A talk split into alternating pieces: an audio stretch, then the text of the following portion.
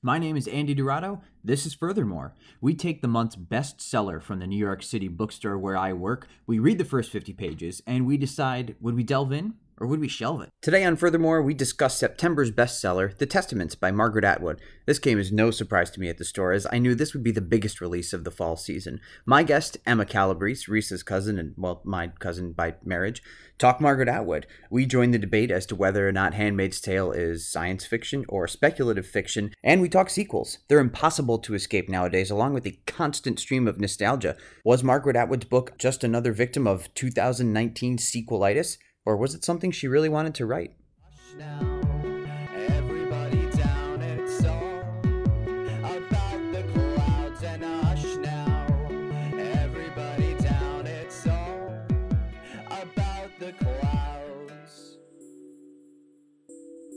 Hey, everybody, welcome to another episode of Furthermore. My name is Andy, and today I am joined by a very special guest. I'm joined by Emma. Emma, what is your last name? Hi, Emma Calabrese. Calabrese. I've got back to back Calabrese guests, if you count Risa. As of recording this, I am editing the episode for Risa and I to, uh, that we just did to go up on Monday. So we've got back to back Calabreses. Yeah. and Emma, you are coming to us live over the phone from Tallahassee, Florida? From Tallahassee, Florida. yes. So, all right, give, give me a little bit about yourself. a little bit about me. I am currently in graduate school um, at Florida State University, getting my MFA in theater management. Yay, theater! uh, but uh, I, in undergrad, was a double major in theater and English, and so I also am a big book person. Uh, you guys can't see us because it's a podcast, but Andy can see. I I have can. a wall of books It is beautiful.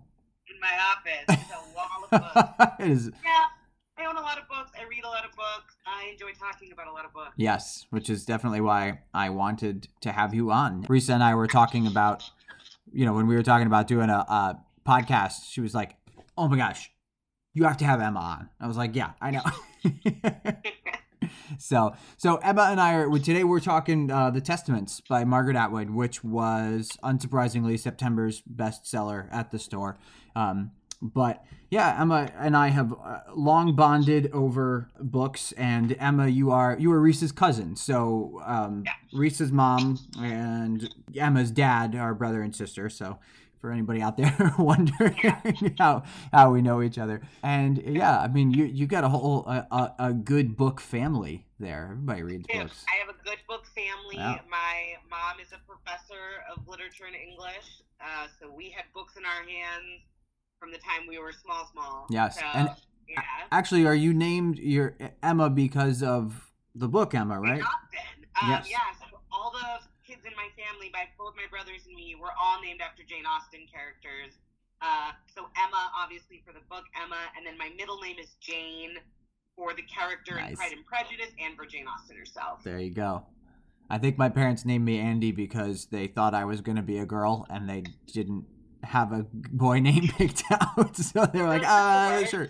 Andy, cool. Whatever.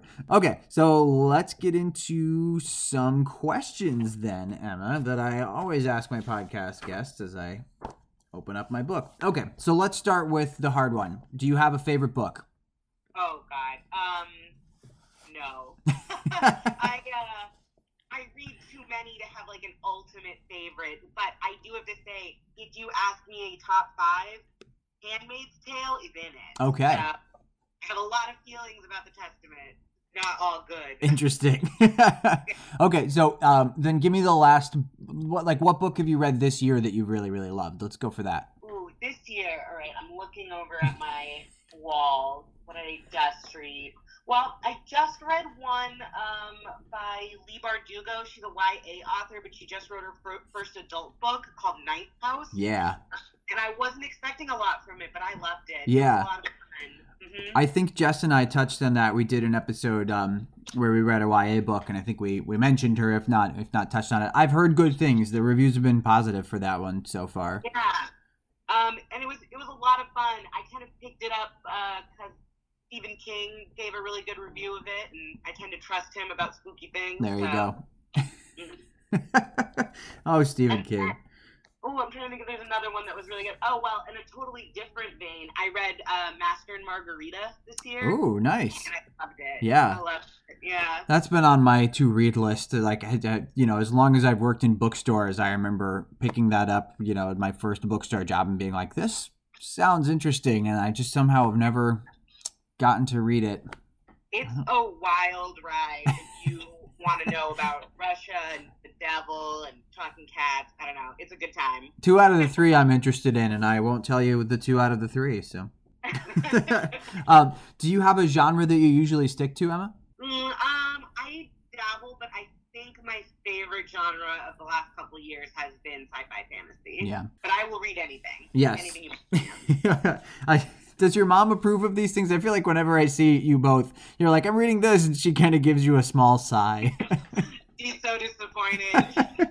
she couldn't be more upset that my bookshelves are dominated now by sci-fi fantasy books.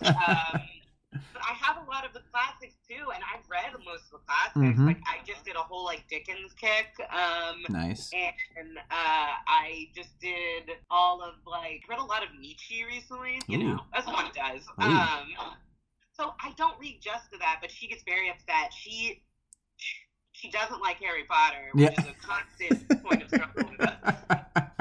Yeah. oh, do, do you feel like you've had time to read um, in grad school? No. Yep. Yep. I kind of like forced it into my schedule. Yeah. Um, but I'm definitely reading more books for school that are like less like what I would pick. Right. Like books leadership and stuff like that. Right. So I just read a really good one um, by Brene Brown, um, Oh. Daring to Lead. Yeah. That was good. I'm yeah. pretty certain Risa used uh, a Brene Brown. Oh boy, I'll have to double check with her on this. I'm pretty certain she used a Brene Brown in her thesis for grad school.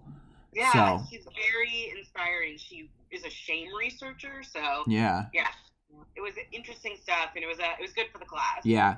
You know, I was in a funny situation because I did the, you know, creative writing major. So I did find I had a lot of time to read, but still it wasn't, you know, my pleasure reading. It was still stuff for class that I was sort of forced to read sometimes. So, Yeah. you know, I look back on that and I'm like, I was reading a lot. And then I, I literally have all the books that I read for grad school, like behind my computer that I'm recording here. And I look at a lot of these and I'm like, I didn't like those. so, Not a fan. Yeah. Yeah. Did you have a favorite book as a kid? Ooh, um, I guess it depends on depends on what age you would get me at. Mm. As like a young kid, my favorite was um, Half Magic. Oh, yeah. I oh, is that is that uh not Evie Evie Nesbit, um Edward Eager? Is that who wrote I Half Magic? I think so, yes.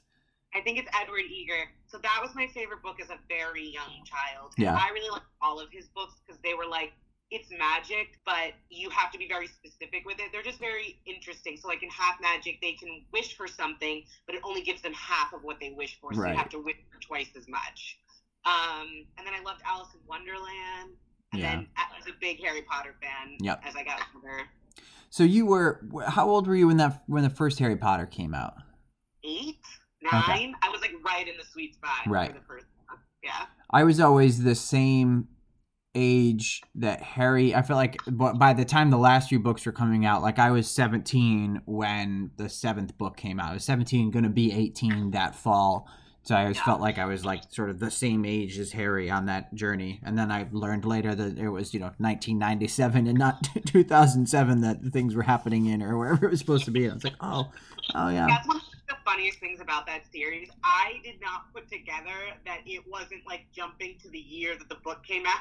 Yeah. like, in my mind, I was like, when that book ended, it was 2007. No, not the case. Yep.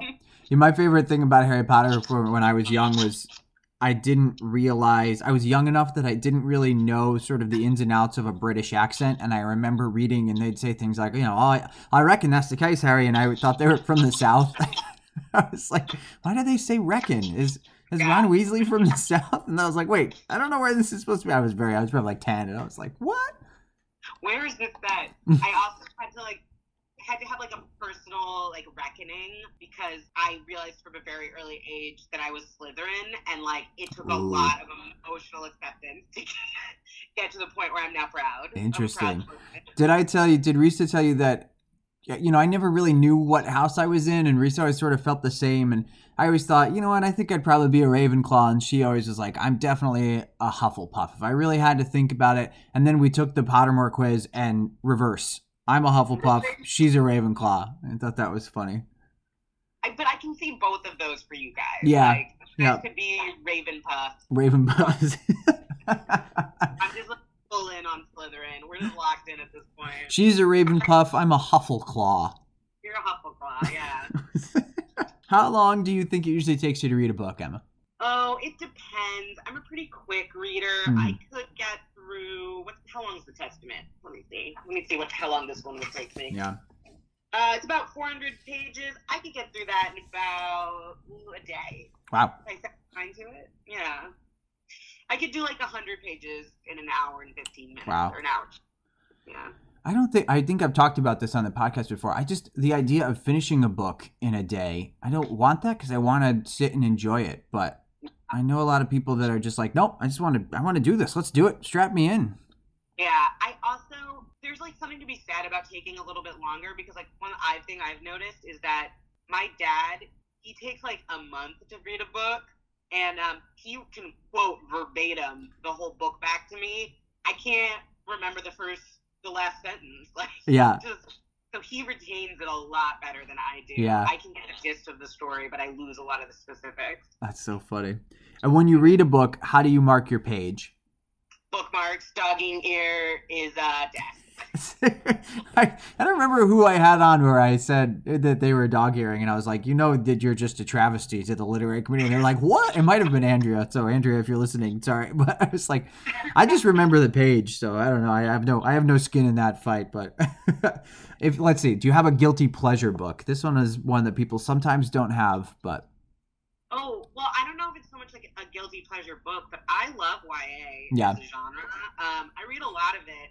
I, I think they're a lot of fun, a lot of the stories. There's a lot of good YA fantasy out there, but I guess most people would be like, oh, you're 28. What are you doing reading YA? But I'm having a good time. I just read an amazing series um, by Neal Shusterman called The Arc of the Scythe. yeah, Incredible. Like, go out and read these books because, like, they're maybe for teens, but they're wonderful.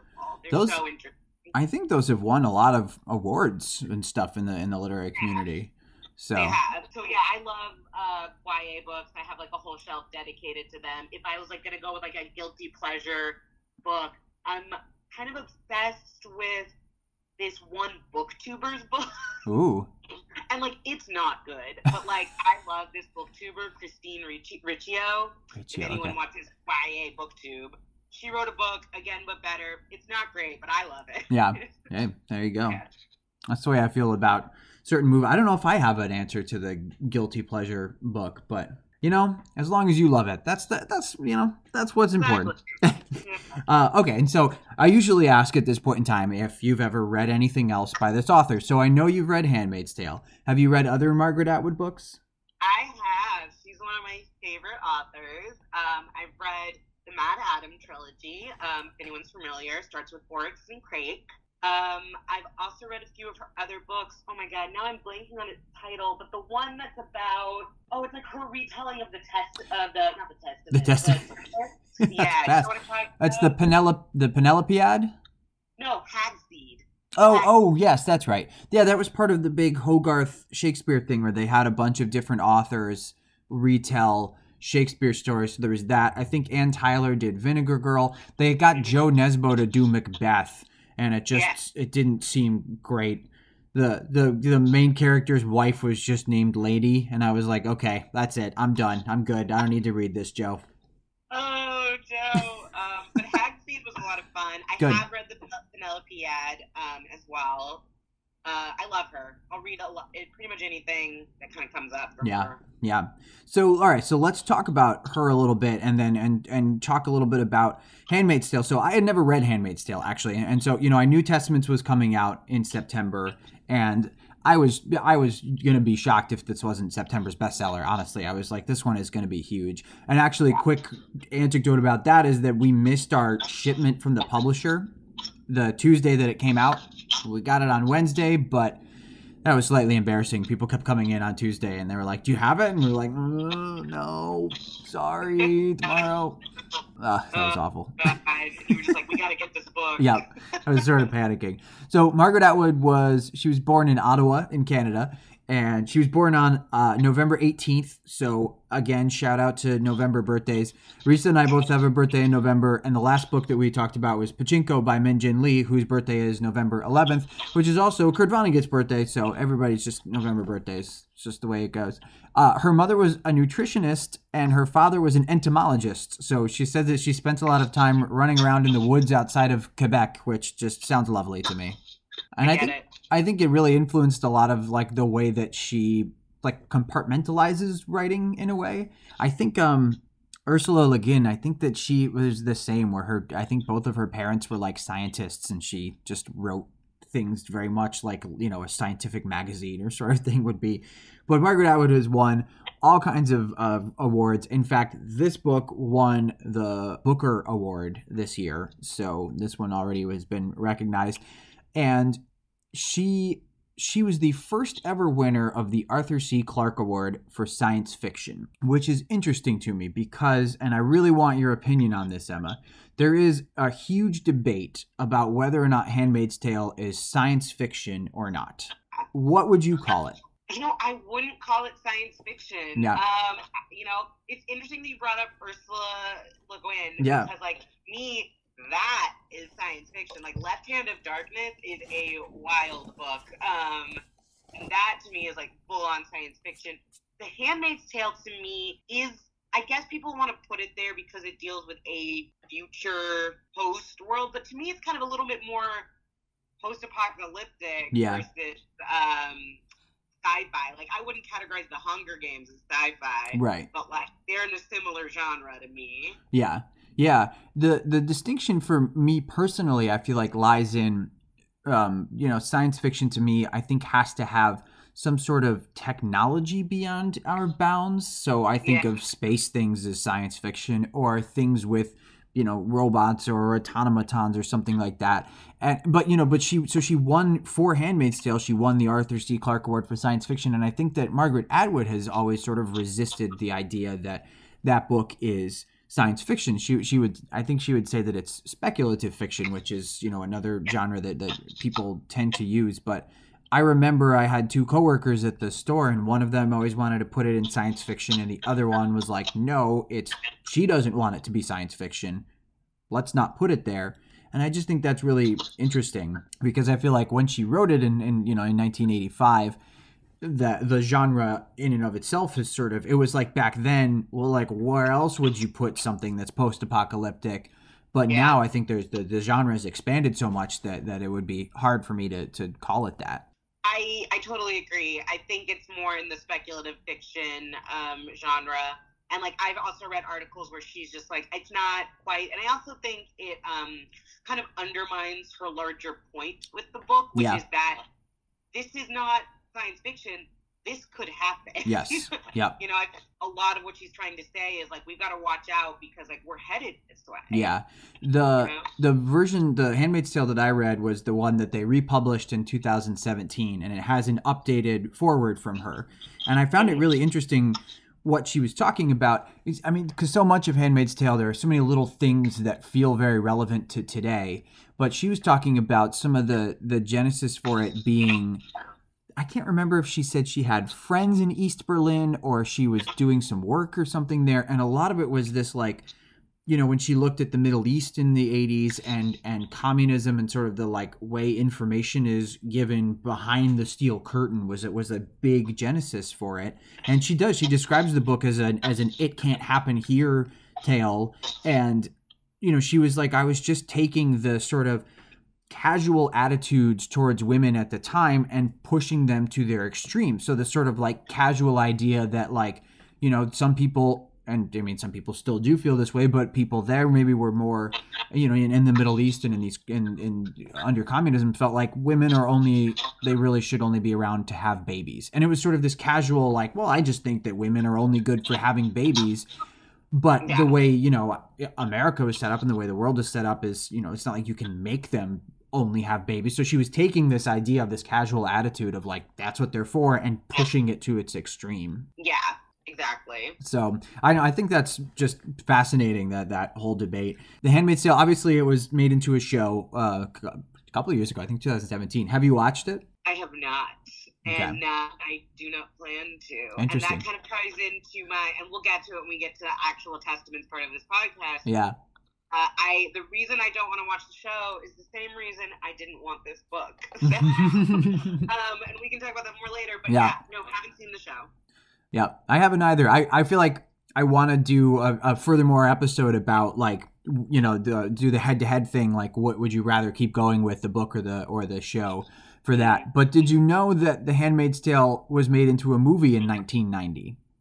I did. I knew that that movie existed. Yes. Um, but I have never seen it. I, I heard that they changed the ending, or no, it stopped. It stops in like a different spot. I think. I don't know. I don't know a ton about it. Again, I read this book for the first time, The Handmaid's Tale, when I was 13. Yeah. And have read it many times since then. Yeah. So it, it's been like a huge shaping factor for me, and like how I express feminism and how like I talk about women's rights Yeah. stuff like that. So Yeah. it meant a lot to me. So I didn't seek out additional media because Yeah. I liked my vision. Yeah, but uh, my favorite part about this movie. Do you know who wrote the screenplay to the 1990 movie?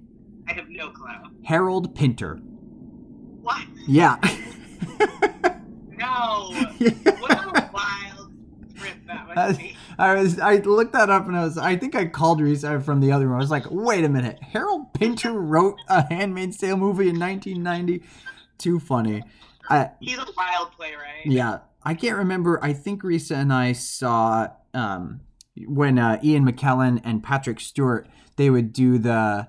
I think they would do the Beckett Pinter trade off every other night. I'm pretty certain we saw the we saw Pinter. We saw No Man's Land. Um, Yeah. yeah, I, I just thought that was hilarious.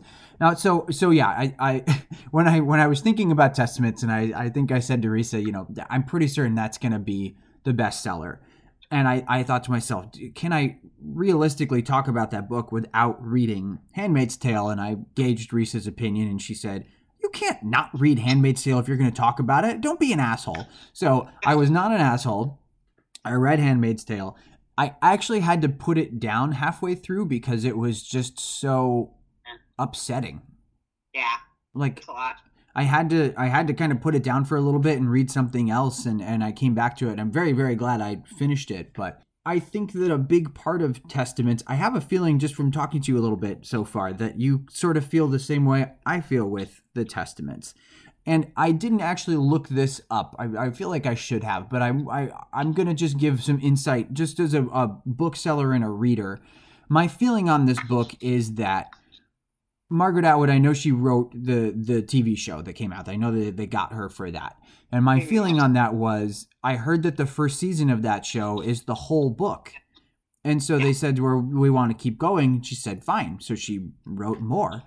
And I think her publisher got on the phone and called her and said, You're doing what for TV?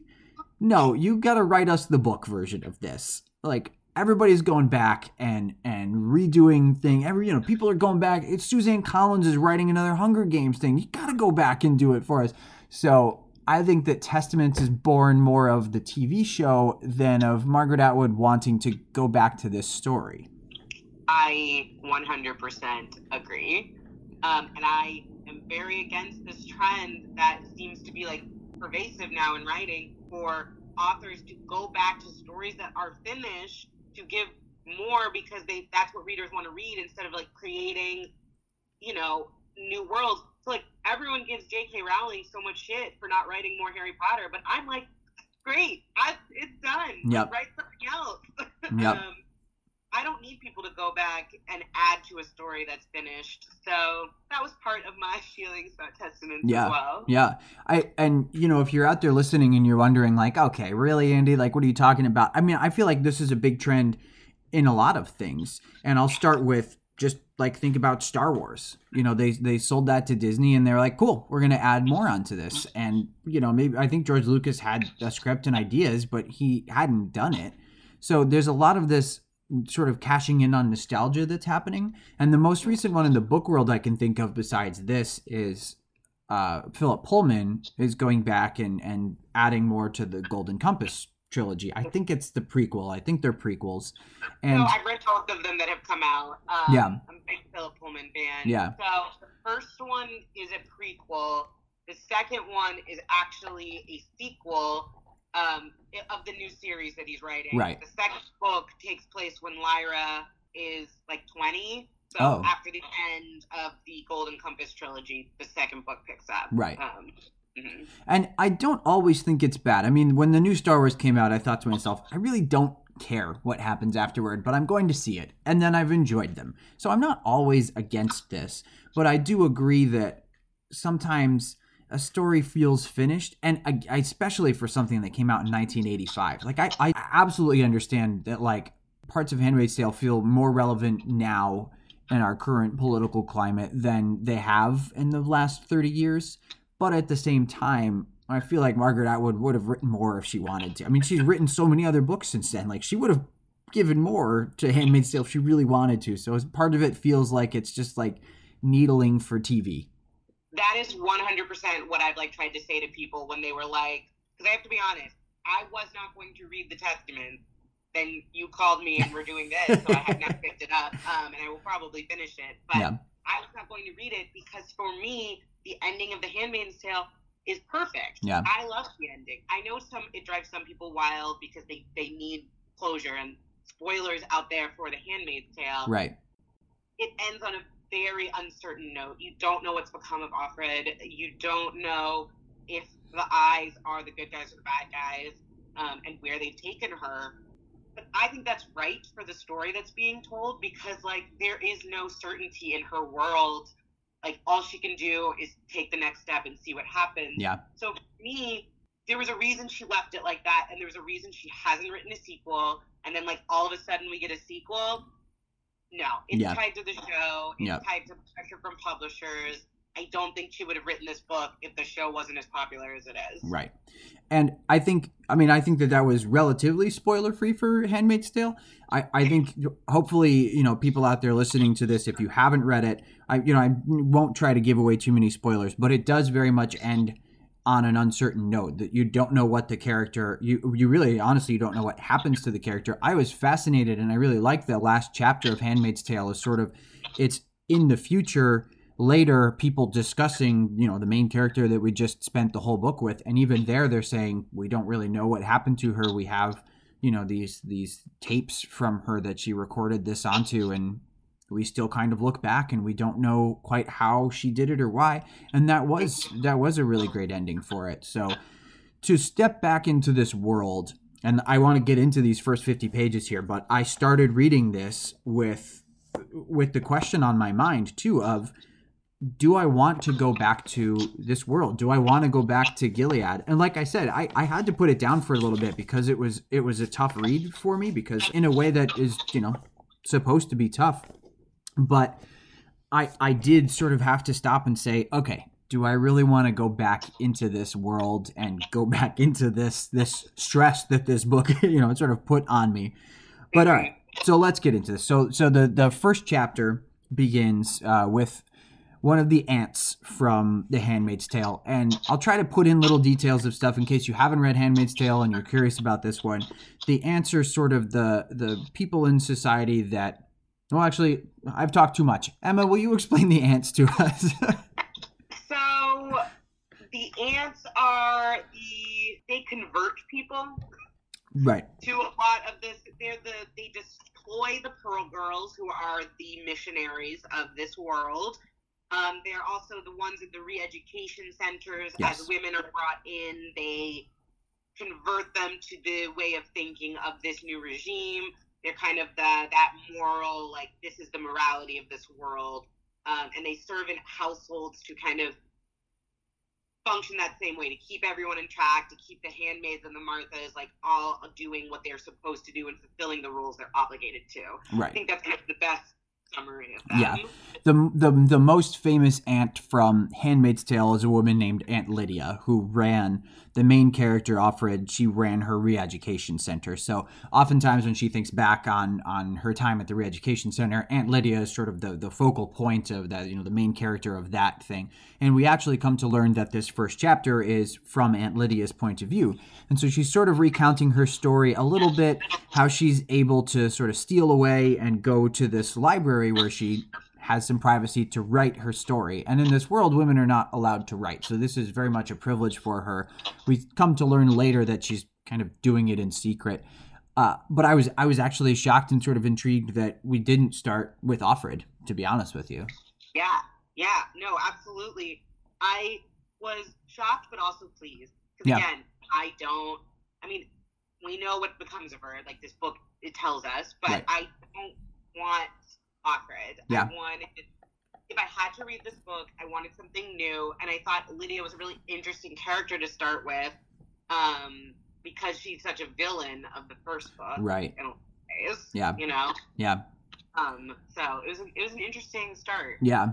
So we then move to uh, a different, you know, it's, it's very much divided too into these these uh, different character sections. So we move to a new character, uh, a young girl who grows up in Gilead. So in sort of the, it's supposed to be Gilead, the, the center and where Offred was was supposed to be Cambridge, right? She's supposed to be sort of where Harvard was, and you know she talks often about the university buildings being you know repurposed and used for stuff. So in New England, in Boston, uh, but also this this chapter begins with witness testimony 369a. So much like Handmaid's Tale, we are being given this information from a later vantage point um, and looking back. And the narrator often says things. She'll be speaking about something and says, You might know what's coming next. I didn't as a young girl, but of course, here's how it happened. So she's very much looking back and, and giving you from something in the future. We come to learn her name is Agnes.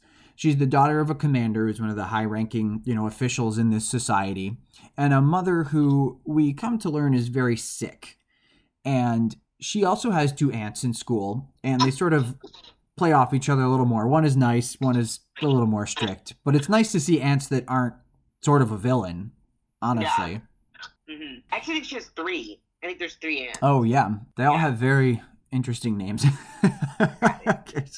So she's told often. Uh, her mother tells her a story about how when she was young, her mother picked her up from a forest and she was locked inside a castle. It's, it's very sweet, and we get a lot of scenes with her mother. Her father, whose name is Kyle, is barely in it. He doesn't seem to care about her at all and she lives sort of a privileged life. She's at this school where everybody else, she says, everybody else at school is also the daughter of a commander, but one girl who's the daughter of a dentist who is the dentist for everybody. So she sort of gets to go to school with everybody else. Dentist. He's the best dentist. Yeah, which I thought was really funny.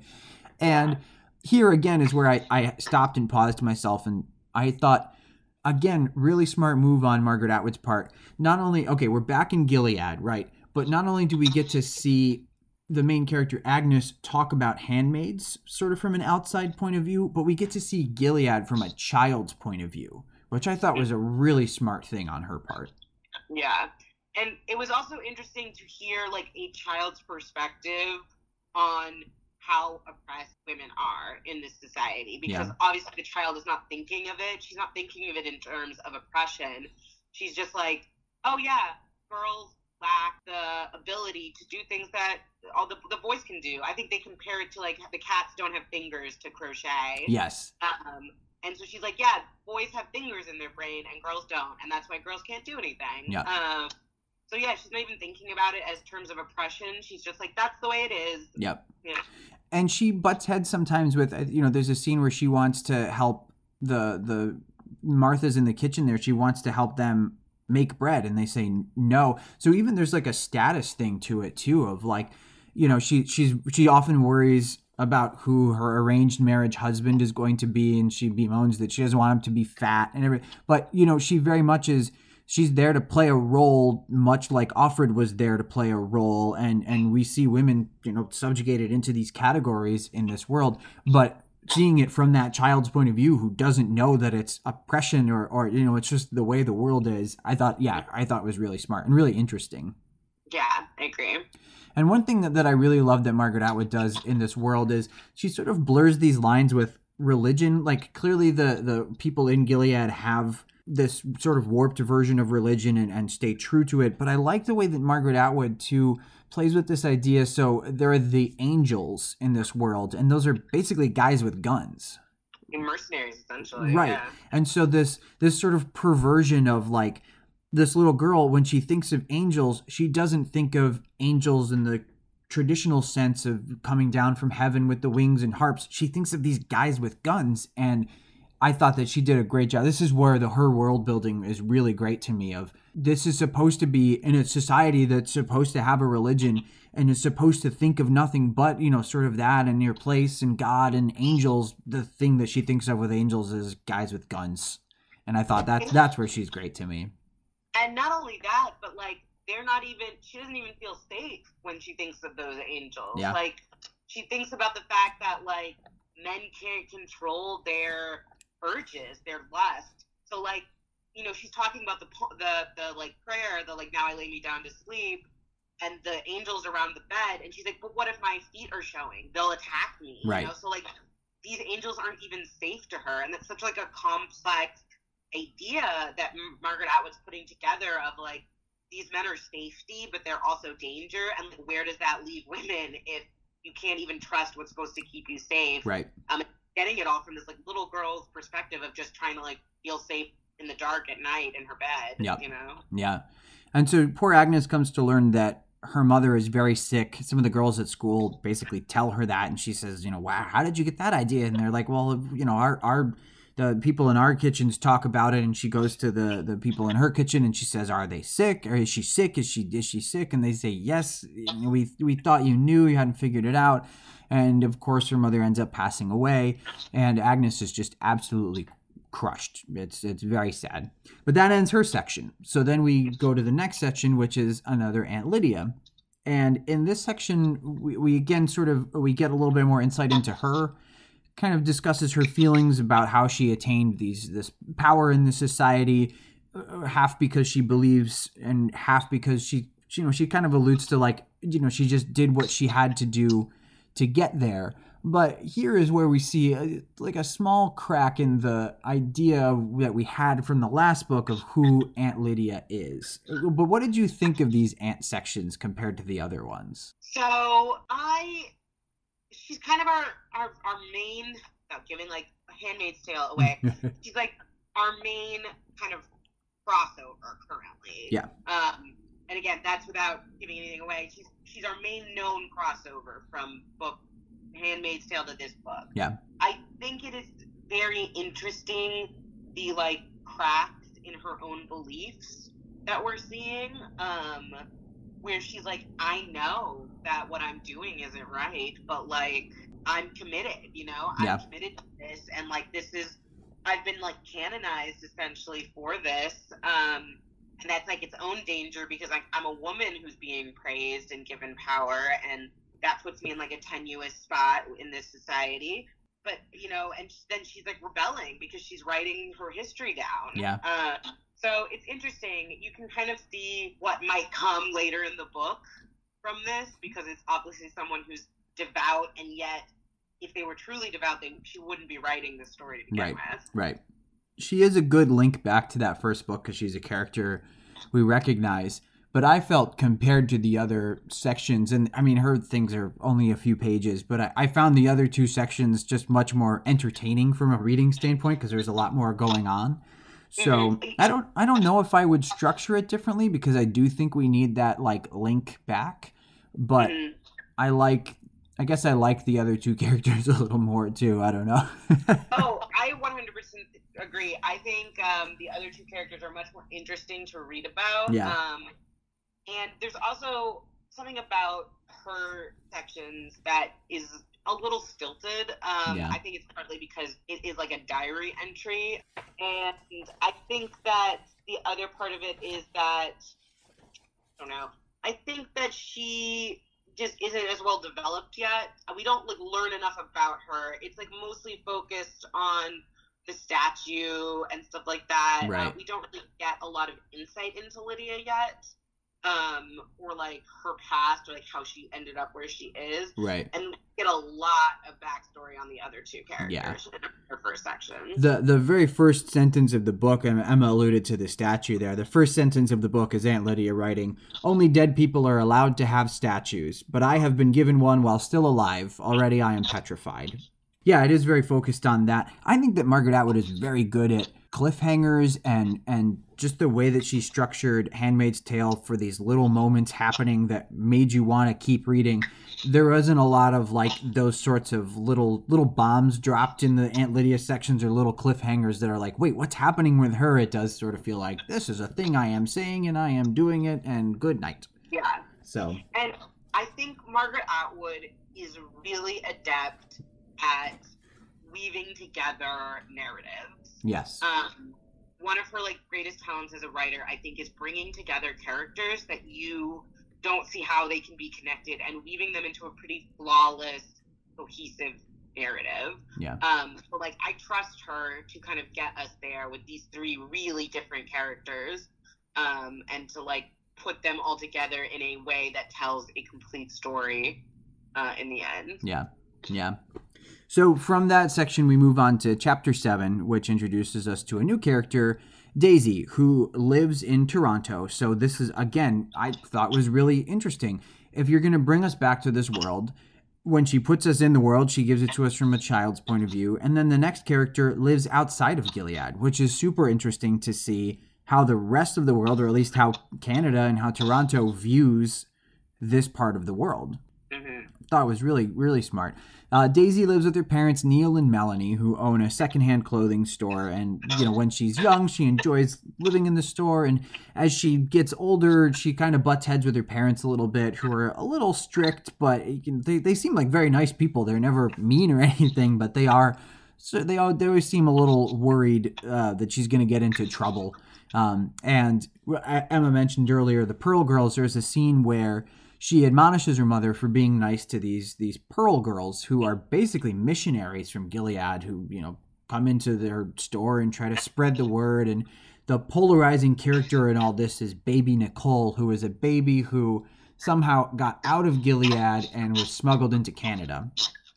And the Gilead government is saying to the Canadian government I mean and this has been going on for years at this point in time in the book you know, the Canadian government is saying, we don't really want to give her back or have any interest in finding her. You're crazy people. And the Gilead government is saying, what's wrong with you? And, you know, the Canadian government was going to, and then people kind of go with some backlash to it. So there's this whole thing. And of course, a lot of the propaganda that the Pearl Girls spread is around baby Nicole and saving her. And yeah, Daisy gets so mad at her mom uh, for, for even talking to them. She's like, they're crazy. They're weirdos. And her mom basically says, you know, if you just leave them alone, they'll just go away. Like best not to antagonize them.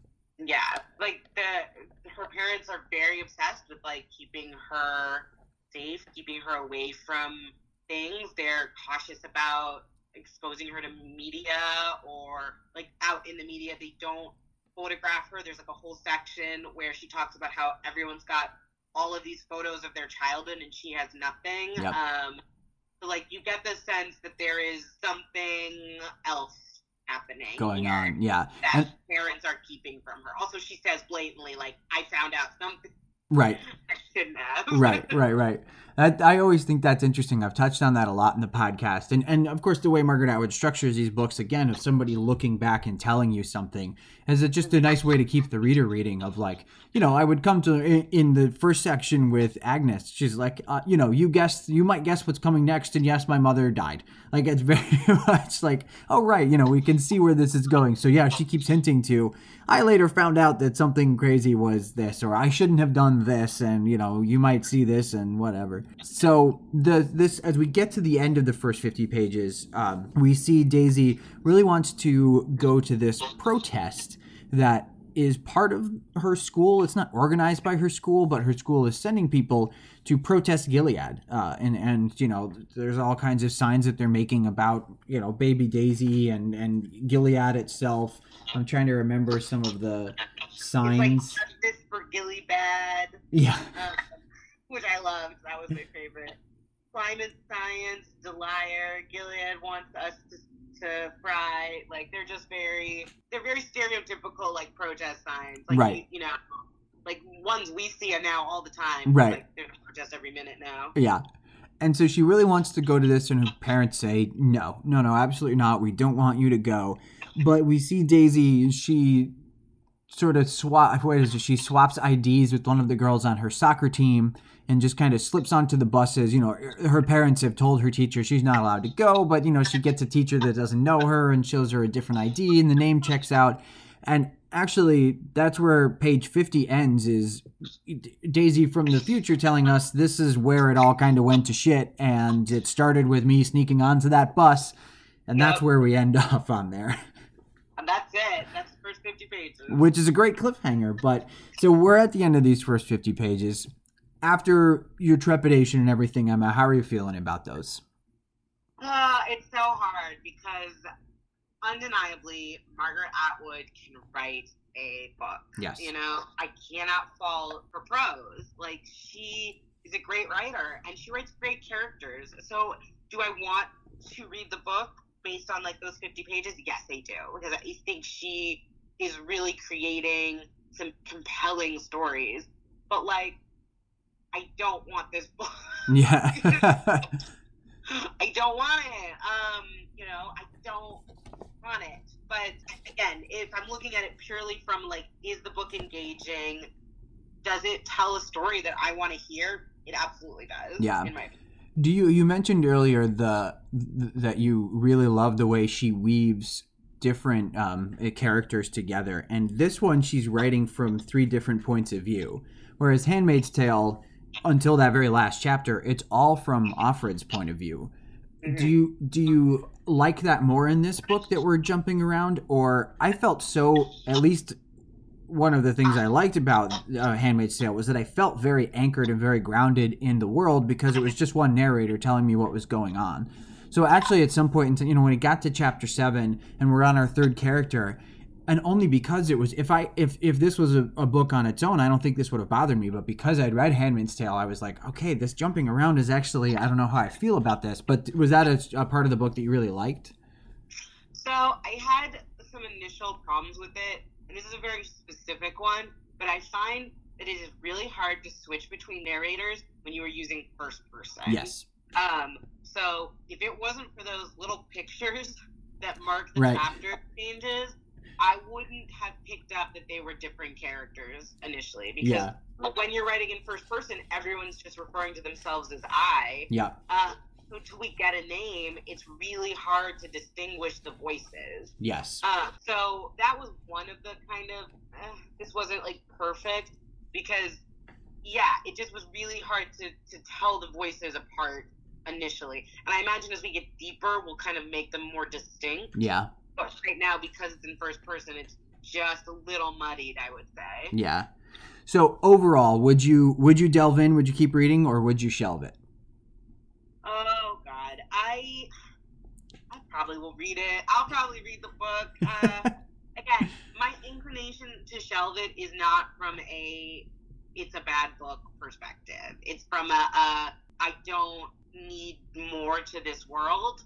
But like, if you are a fan, if you hated the ending of Handmaid's Tale and you need to know, absolutely read this book. I think it's going to be great. I, I put a lot of credit to the Booker Prize. I read the books every year that win and that are on the short list. It would not have gotten there, in my opinion, if it didn't deserve it. Yeah. Um, so yeah, I think if you want to know the rest of the story, read this book. Yeah. My I'm gonna I'm gonna take your trepidation and, and go with it. I'm I would shelve this because I I liked the cliffhangers in this. I liked the way she structured it, but I I did find myself not really wanting to go back to Gilead, and I liked seeing it from outside perspectives. But there was something about just Offred giving us that narration, you know, just from her. And honestly, the one thing I didn't know about *Handmaid's Tale* before I started reading it was that the main character experienced life regularly and then this sort of revolution happened and everything changed. And i think that's what was so difficult for me. That's what is sometimes difficult for me about you know post-apocalyptic books or worlds. And i i like them sometimes. There are some that i really like and there are others that i don't. And i think the strength of those is when you kind of go back and sort of show how the world changed. One of my absolute favorites which i, I think you've read is is um oh my god i say that station 11 Oh yeah, yeah, yeah, yeah, yeah. Amazing book. Amazing. I book. love that book, and she does a great job of going back and forth. Yeah. Um, and and so that's Yeah. that's what made. I mean, um, among many of the other things, that's that's one of the things that made Handmaid's Tale uncomfortable with me was to see sort of the way that society kind of broke down, and for her as a young woman, just simple things like going to work, she's not able to do that. I mean, that was scary to think about the the women in my life all of a sudden one day waking up and somebody saying, "No, you can't go to work. Women aren't allowed to work anymore." It's just that that's what was uncomfortable and made me want to put it down but i'm glad that i finished it because it was really interesting to see her world and to get her point of view here this to me the, the testaments you know with all the other stuff i'm really interested in reading this year and everything i i just i feel like if i find out too much about what happened to offred it will take a piece of the handmaid's tale away from me It's that's a big thing with me. That's why I won't watch the show. yeah Again, when I read this as a young woman, um, when I was just growing up and reading this book, you're just what you were saying, like knowing that like she goes from the world as we know it to this new reality, and it's so quick. yeah It folds so quickly. Yeah, And so for me, so much of what Margaret Atwood was talking about is what we allow as a society to happen in forms of systematic oppression. Yeah. Um, not just of women, but of different sexualities Yeah. and race and all of those things. Like what we allow as a society, that's going to take hold and grow, and it's going to become this, and it's going to become this quicker than we can stop it. Yeah. So I think when I was young and reading this, I was like just blown away by someone suggesting that this not only is possible, but like society has already built these structures into it. It's not going to take much for us to get here, which goes back to our whole point about this is not science fiction to me. This is like an alternate history, Yeah. you know? yeah yeah, knowing too much about Offred kind of diminishes that whole impact of the book. Um, and it's just hard. It's just really hard because I love her and I want to read it, but I don't want to read it. Yeah, I and I totally agree with you. I read this and the choices she makes and how to structure the book and her writing. I, I actually when you said that thing about the cats having fingers to make a cat's cradle or whatever or or, crochet, I thought that was yeah. I thought like there were so many really great lines and just prose and you. I mean, you pick up the book and you read a paragraph and you know that she's a great writer and it really is. But I would rather read a different Margaret Atwood book and enter a new world than continue with the testament and it would be one thing to me if she said listen i've given this a lot of thought and i really want to write the next part to it but because it mm-hmm. seems so tied to the show and wanting to to keep going with that just you know i'm going to i'm going to shelve this but like emma Yeah. said not because of any because not because these first 50 pages were bad not because there's not some good cliffhangers in here but because i think i'll just i think i, I like living with the uncertainty of of offred and her story Yeah. I, I Um, like that. And then I have to say, like, if your listeners out there like want to read more Margaret Atwood and they want to read something that kind of resonates with society right now, I can't recommend more picking up the MaddAddam trilogy. Um, Oryx and Crake is an incredible book, as are the two se- sequels. I believe they're making them into movies. Oh, If that's something people are interested in, they're making the three books into movies. They're not extending it. Thank God nice. incredible trilogy. It really speaks to a lot of what's happening now. She's a very she's very good writer at predicting what we're as a society going to struggle against in Yeah. the future. yep. So out and read those, I guess. If you Yeah. want to read more Margaret Atwood. Great. Um, I think that's they're pretty amazing. Yeah, I've always wanted to read the the Penelopiad because I'd like retellings of myths. That's always been sort of high on my list of things to read. So I might pick that one up next. I'm glad to hear that you said Hagseed was good because a lot of those Hogarth Shakespeare retellings too. I love that kind of stuff, but a lot of them didn't seem like they were gonna be. Very, I just don't feel like people did a lot of fun stuff with them, and I I had sort of heard that hers was the best of them. I I think it was. I think I will admit. I think she took a slightly like easy road because she set the Tempest in a prison, Right. uh, which very cool. But like that's definitely I've seen that stage production. Yeah, you know? yeah, yeah, Like, yep. I've seen that. Um, but it also worked really well. So I had Yeah. a lot of fun. So the next questions I have for you then are are this: Who in your life would you give this book to, as your cat attacks you? I'm pulling a cat now. Um, I'm gonna give this book to Ghost with my cat. Um, Yeah. I would give this book to. I mean, it could be somebody specific or just your or general, but who would you recommend this to? I'm gonna go very specific. I have a friend, Hannah, who loves the show and really wants to know what happened to Offred. I tell her, pick up the Testaments. You'll know in the first 50 pages what became of her. Has she read uh, the book? Yeah. Cool. Cool. So, I mean, I, I I agree. I haven't watched the show, but it seems to me that if you're a fan of the show, obviously read Handmaid's Tale because you should always read the thing that the the show is based on, in my opinion. But yeah, if you're a fan of the show, I think pick this up. I think that Handmaid's Tale and this are sort of a good book for people you know if you're if you're if you're like a literary fiction reader and that's the kind of stuff you like but you want to maybe try getting out of something eh, i i like like speculative fiction or that kind of stuff i mean that's my wheelhouse in in general the things i like to read is like character is living in the real world and then something really weird happens and that's where we go. I'm not a huge lover of of you know big science fiction worlds or even big fantasy things. I really like you know guy lives in world where vampires and ghosts and mummies just exist anyway and here we go. Yeah.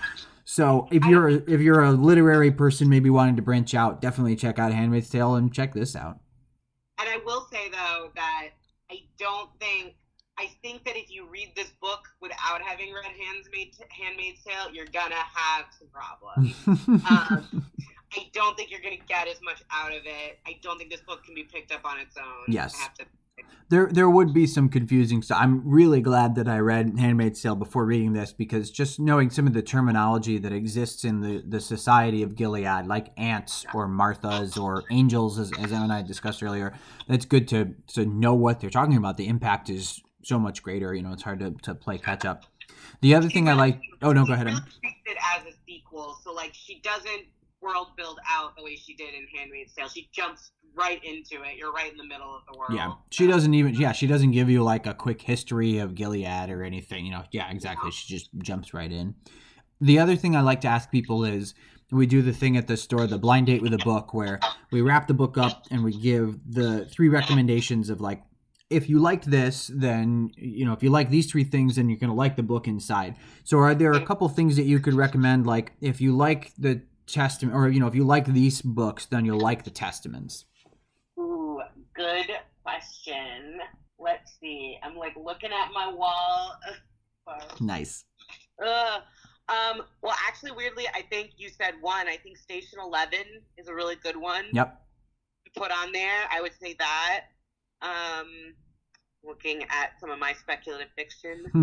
But oh, where is there's this one very small book?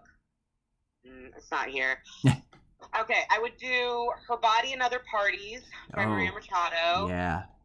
I would do Station Eleven, um, and then I would say what would be my third one that I would put on there. Um, oh, maybe The Mars Room by Rachel Kushner. Oh yeah. Put that on there. Yeah. That has like it's not the same like genre to me, but it has the same like discussion of like contemporary issues and and stuff like that. Yeah. yeah. Those are good are picks. great. I would I would go with Station Eleven too. It's funny because we use Handmaid's Tale a lot in the blind date with a book uh, picks because it's a good way of saying you know this is either something that's maybe post-apocalyptic or you know a, a very different world. So I would say Station Eleven too.